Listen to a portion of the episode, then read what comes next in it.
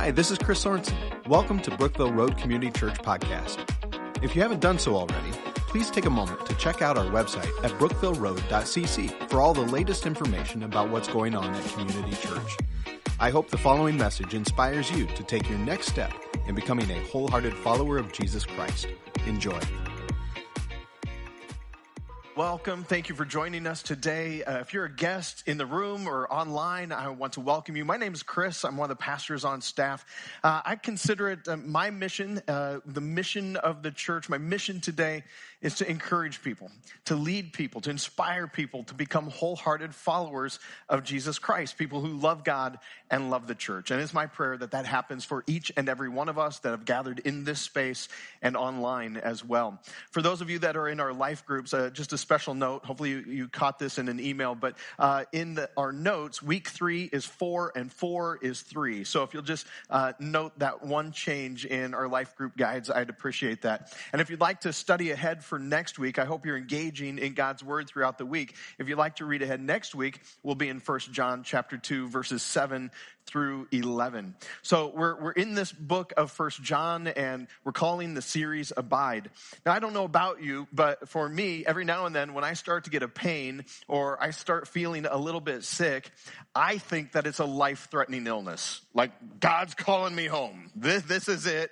I'm checking out. They call it hypochondria. Anybody else kind of identify with that kind of thing? You can pray for my wife, uh, bless her heart. Uh, I don't look at WebMD anymore because every time I check that thing, I'm dying. So I asked Tammy, hey, can, here's my symptoms. Check this out synthesize it, bring it back to me. So bless her heart for doing that. Now, uh, this hypochondria idea. Now, as John begins to maybe take a look at our spiritual soul as a physician would look at our physical lives, it may seem like the, the right thing for him to start thinking, well, people might start to get this spiritual sense of hypochondria.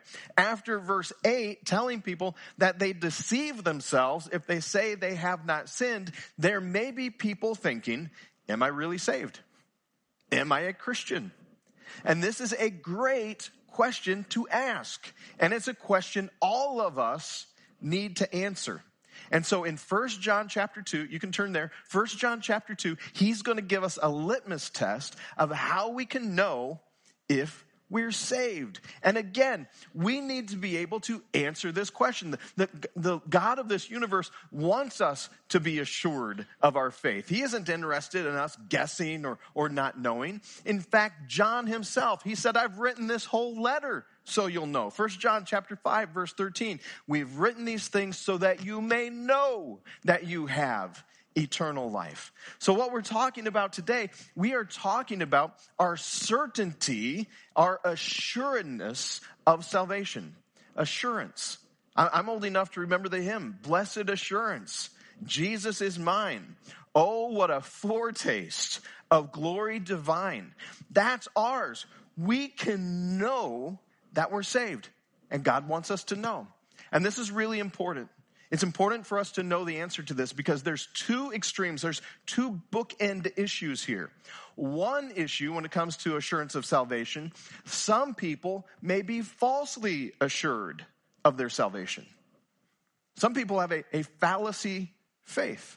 They think that they're saved when they're not saved. And I think that's fairly common in American Christianity. There's a number of people who would say, well, you know, I, I prayed a prayer, so I'm good. I know some facts, so I'm saved.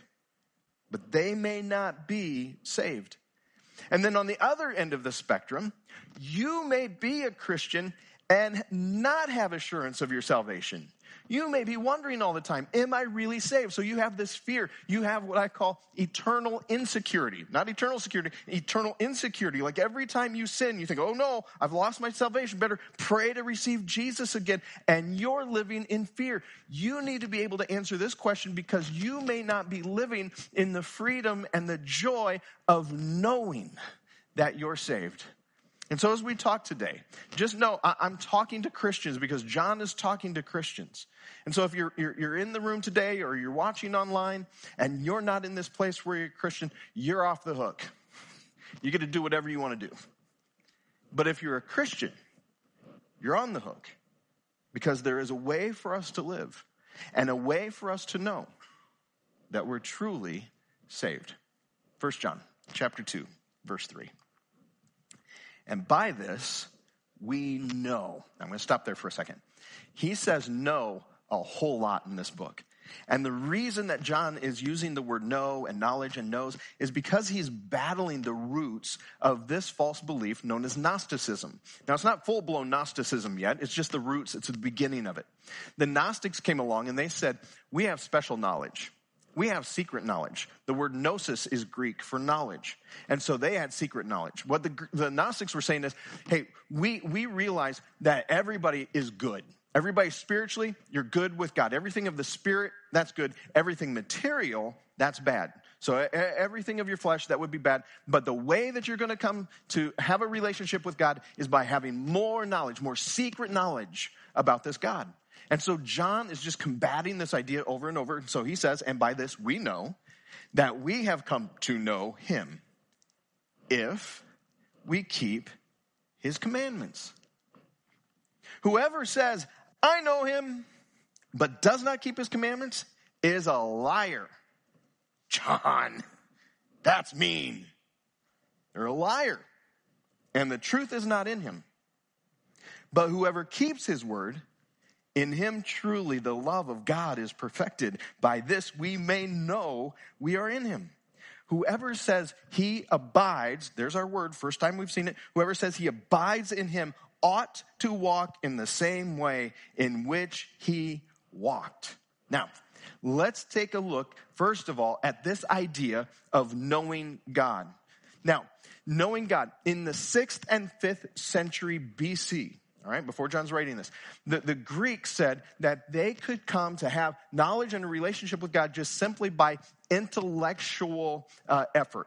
They're just going to work on getting more and more information. They've got this mental exercise that is going on. And so they can come to know God through information, right? They're just going to know about God. And maybe, but that doesn't mean that they'd have a changed life, right? You can have knowledge of God, but it doesn't mean that there's transformation. And maybe you've seen people like that. P- people who have a whole bunch of book knowledge, they know about scripture, but they have an unchanged heart, an unchanged life. And so the Greeks would say, well, we can just have knowledge of God and we're good. Then later, that kind of changed. And they started saying, no, it's not just this knowledge of God. We need to experience God. So it's an emotional experience that they would have. And so the Greeks at this time, they, they began to portray their, their God or gods through passion plays. And everything was designed to heighten the, the experience of the moment and what is felt. And I believe that's very popular in our day and age as well. We live in a very experiential kind of world, and even in Christianity, we want to feel God. We want an experience with God. Like, like if the emotions were high or low and, and we felt something or we had a, a tingling in our spine, well, I, I felt God and I had an experience. And this isn't so much knowing God as feeling God. Then there's the Jewish way of knowing, knowing God the Jews would say it's not just simply having a knowledge of God or having an emotional experience with God. We come to know God through his own revelation of himself, primarily through Scripture. And the God of Scripture has revealed himself to be holy. And his worshipers then have the obligation to be holy. And so, what John is getting across to us here is that first comes salvation through a relationship with Jesus Christ, but that salvation is followed by sanctification. Salvation is followed by sanctification. I know sanctification may be a big word. Uh, some of you may be familiar with it, but sanctification means set apart. Sanctified means holy, pure, morally pure, becoming to look more and more like God. And so John says the way that we can have knowledge of God is by obedience to God. This is what he said again in verse 3 And by this, we know that we've come to know him if we keep his commandments. So here's John's issue. He's wrestling with all of these people in the Greek world who would say, okay, it's intellectual exercise or it's emotional experience. And John would say, okay, those things aren't neglected. All those things are good, but you can't stop there. They must lead to obedience. It leads to obeying the commands of God to be holy as he is holy. Obedience comes through knowledge of God, experience of God, but leads to obedience. So let, us talk about this obeying God idea. John says that we can come to know that we know him by obeying, and obedience tells us where our heart is at. And this isn't uh, obedience in the sense of you're going to be perfect.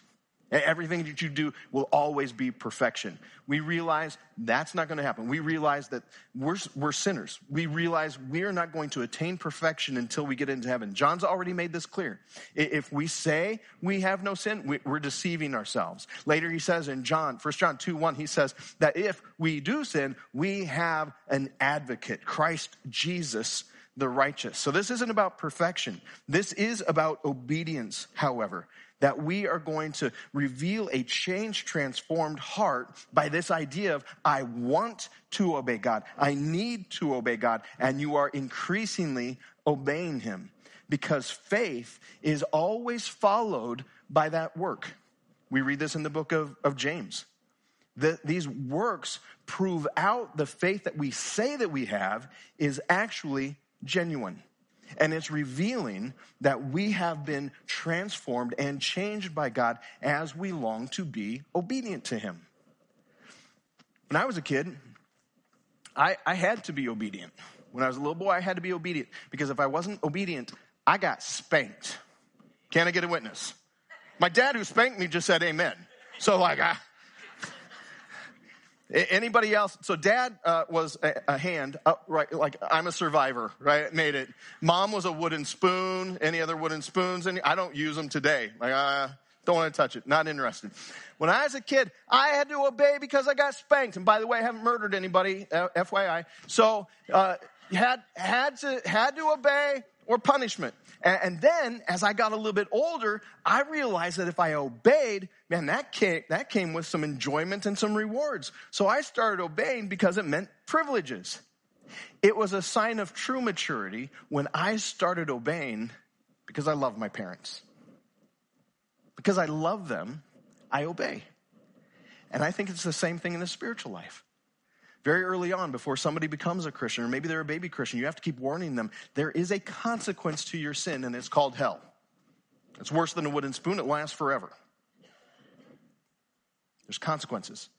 They become a Christian, you have to keep reminding them, hey, you, you can't walk that path any longer because there are consequences to that sin. But if you choose to walk in wisdom, hey, there are some rewards that come with walking in wisdom and following Christ. It's a sign of true Christian maturity. When we start to obey the words of God, we hear the words of God and we obey them just because we love them. Like, God, you've said it, you've declared it, I'm going to do it. I'm not quite sure I understand why you're saying this. I don't even know that I 100% agree with this, but you've said it and I love you, so I'm going to obey what your word says. See, see obedience means that we're going to obey his commands. We're not looking for loopholes, we're not looking for a way out, we're not looking to kind of hide our sin there was a, a frontier community that moved out west. And in that community, they were involved in the lumbering business. In that community, they wanted to have a church. And so they built a church building and they called a minister. And that minister was loved and people really liked him until one day he went out on the riverbank and he started watching the people in his church pulling in logs off of the river that were floating from the, the village upstream. They'd pull these in, and on the end of every log was a stamp from that village and the owner. And he found his people sawing off the end of that lumber and then putting their stamp. And so he went home and he wrote a sermon based on the text, Thou shalt not steal. That Sunday, he preached that message. And everybody in church came up to him afterwards. Good message, Pastor. Way to go. Love that message. Good preaching. And so that week, the pastor went back out and he's watching the riverbanks. And to his surprise, once again, there are his church members pulling in those logs, sawing off the end, putting their own stamp. So he went back to his house and he wrote another sermon. This time, the title of the sermon was, Thou shalt not cut off the end of thy neighbor's lumber. he preached that message, and that week they ran him out of town. It happens all the time. There are people that will hear a message, have good intentions about the message, but then not follow it out, not obey the commands of Christ. I get it sometimes. People come up, good message, good message. And sometimes, some of you have heard me say this, we'll see. We'll see. Like I said, it's not a good message if I just simply kind of entertain you and keep your attention or, or you laugh or cry. It is a good message when we obey what we heard. That's a good message. When there is faithfulness in our lives and we're obeying the commands of God. You see, there's some people, they, they think, well, I've got good intentions, so I'm good with God. Like, I, I want to do good, but they don't do good. Some people think that they're good with God, and it's a false assurance. They'll, they'll have either knowledge or experience. People will say, Well, I, I believe there's a God. So I'm good. I believe there's a God. I'm going to heaven. Satan believes there's a God. He won't be in heaven. Oh, I know facts about Jesus. I, I, I, believe God made this world. I think people are sinners and he sent his son. He died on a cross. He rose from the grave. I could get an A on a history lesson, but you don't have a relationship with him. There are some people who've had an experience. I prayed a prayer. I did the magic prayer. The pastor said, I pray this prayer, I'm saved. But then they live however they want to live. Like the, the magic prayer allows me to just go out, live however I want to live, and then I'm going to get to heaven. And God's like, well, you prayed the prayer, so I guess got to let you in. You had an experience, you had a tingle, you had a moment in baptism. Friends, we can't stop with knowledge of God or experience of God. We must move into obedience. It is salvation followed by sanctification. This is what John is saying. How am I going to know I'm saved? How, how, will I know? Am I just supposed to always worry about, like, well, I did a sin here? I guess I'm going to hell? Or is there a way to know that I have been changed, transformed by the Spirit of God? And the way to know that is, am I obedient? Does my life look any different than it did before I said I'm a Christian? This is what John is getting at. You can have assurance. Facts are not faith. Facts don't save you. Faith saves you. How can you know you're saved? You are obedient to his commands. Don't change this around. First, you start with a relationship with him and then the obedience. You will never come to know God just simply by obeying commands. That's legalism. Legalism doesn't save you. Legalism doesn't give you assurance of your faith. The relationship comes first. I, I can point to people. There's this guy named Martin Luther in the 1500s. And, he wrestled with assurance of his faith. He wrestled with his justification. Am I right in the eyes of God? And so he was an Augustinian monk and he was doing everything he could to obey the commands of God. I mean, he would even go to confession. And Martin Luther was going to confession for hours because he just wasn't sure.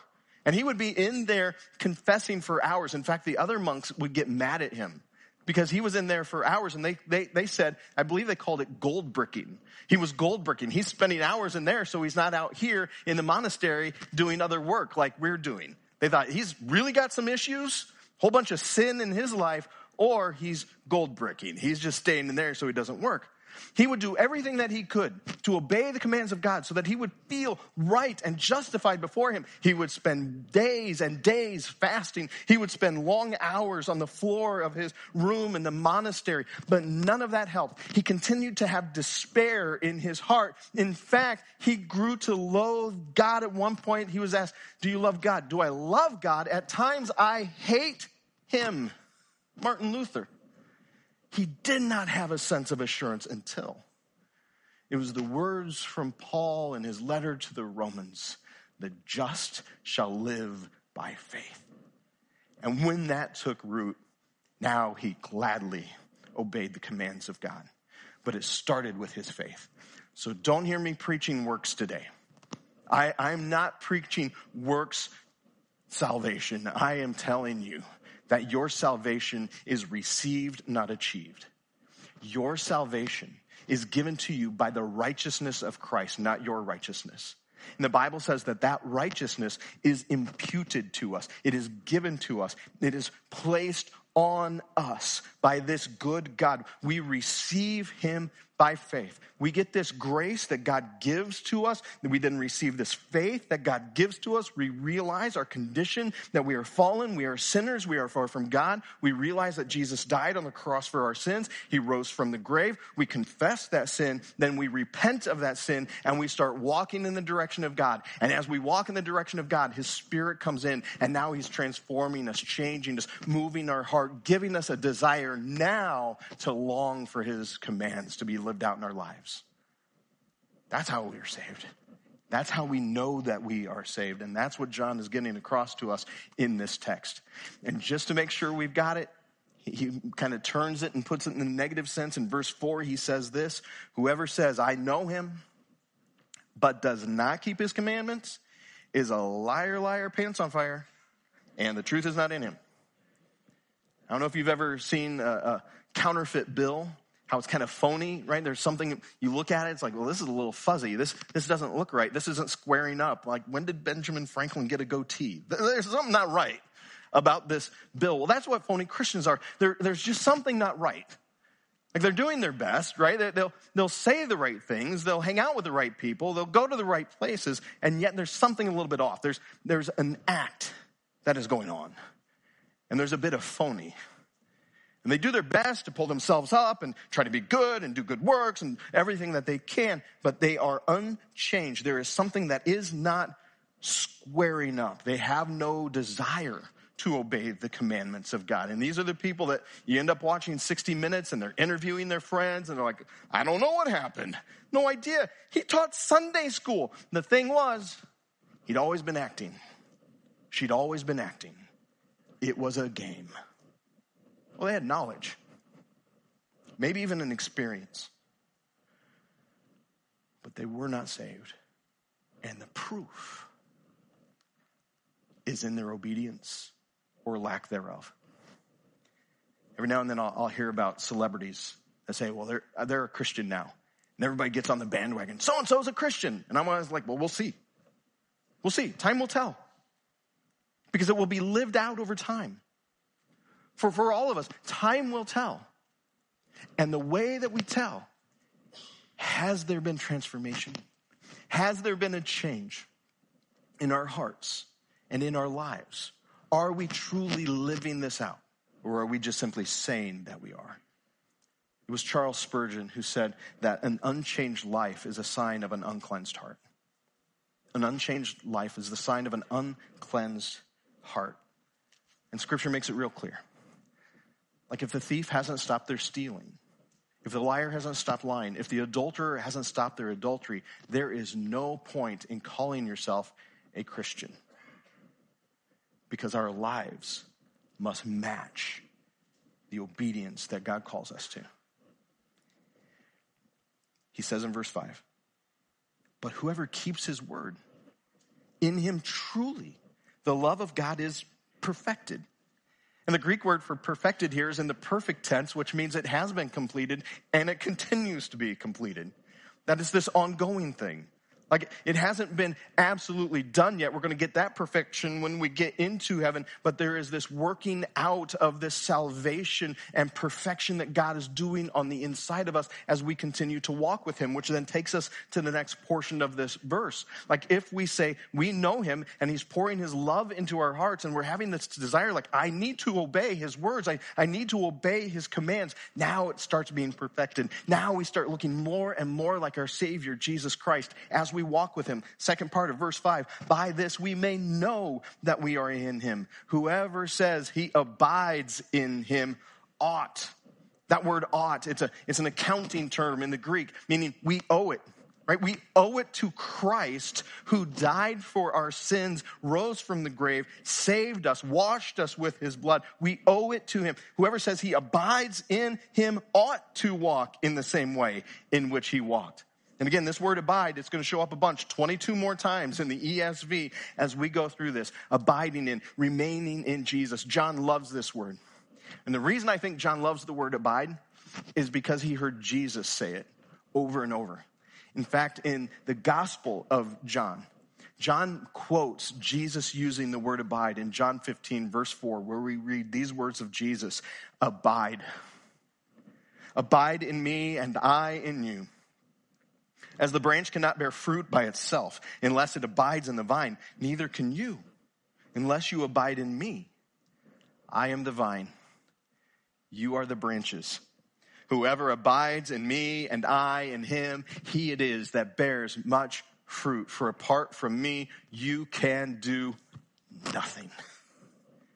No spiritual fruit no lasting fruit from our own effort, our own energy, us trying to be good in and of ourselves. All of the goodness on the inside of us produced through the life of Christ, not our own righteousness, His righteousness. We must stay connected, abiding in Him, Him abiding in us. It talks in Ephesians 4, verse 30, that, that we are sealed unto the day of redemption by the Holy Spirit. We are in Him, sealed in an envelope. We have a destination that we are going to, and we remain in him, connected in him. Apart from him, nada, zilch, nothing.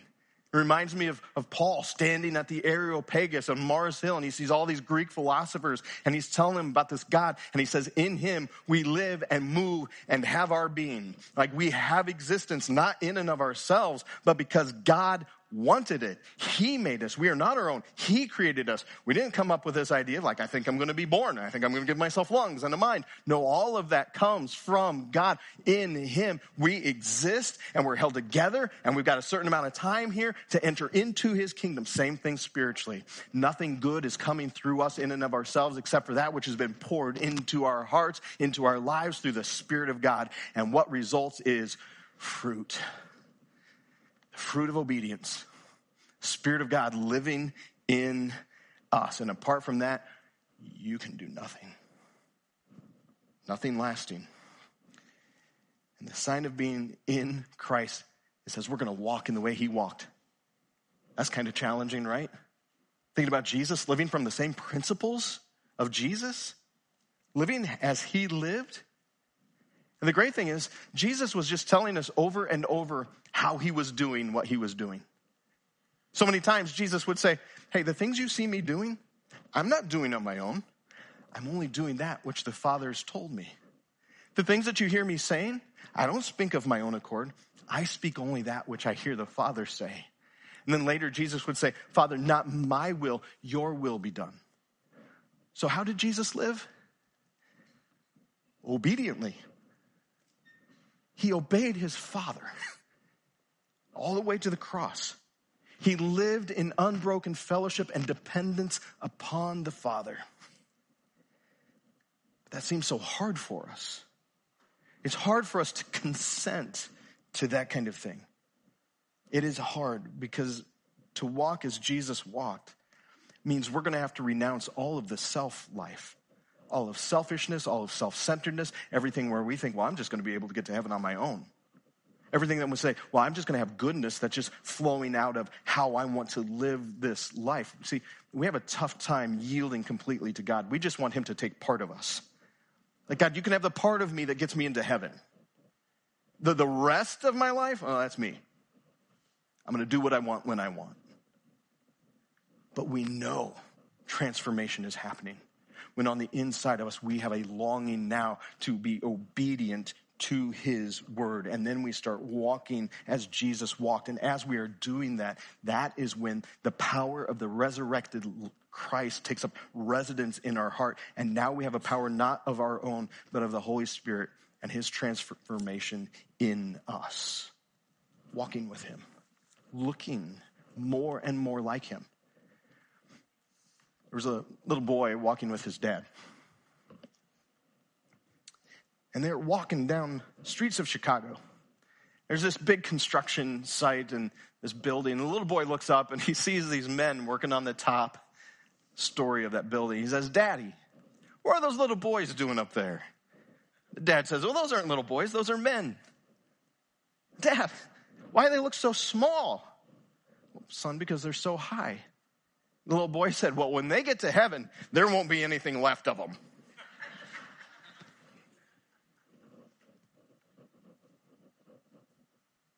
Yeah.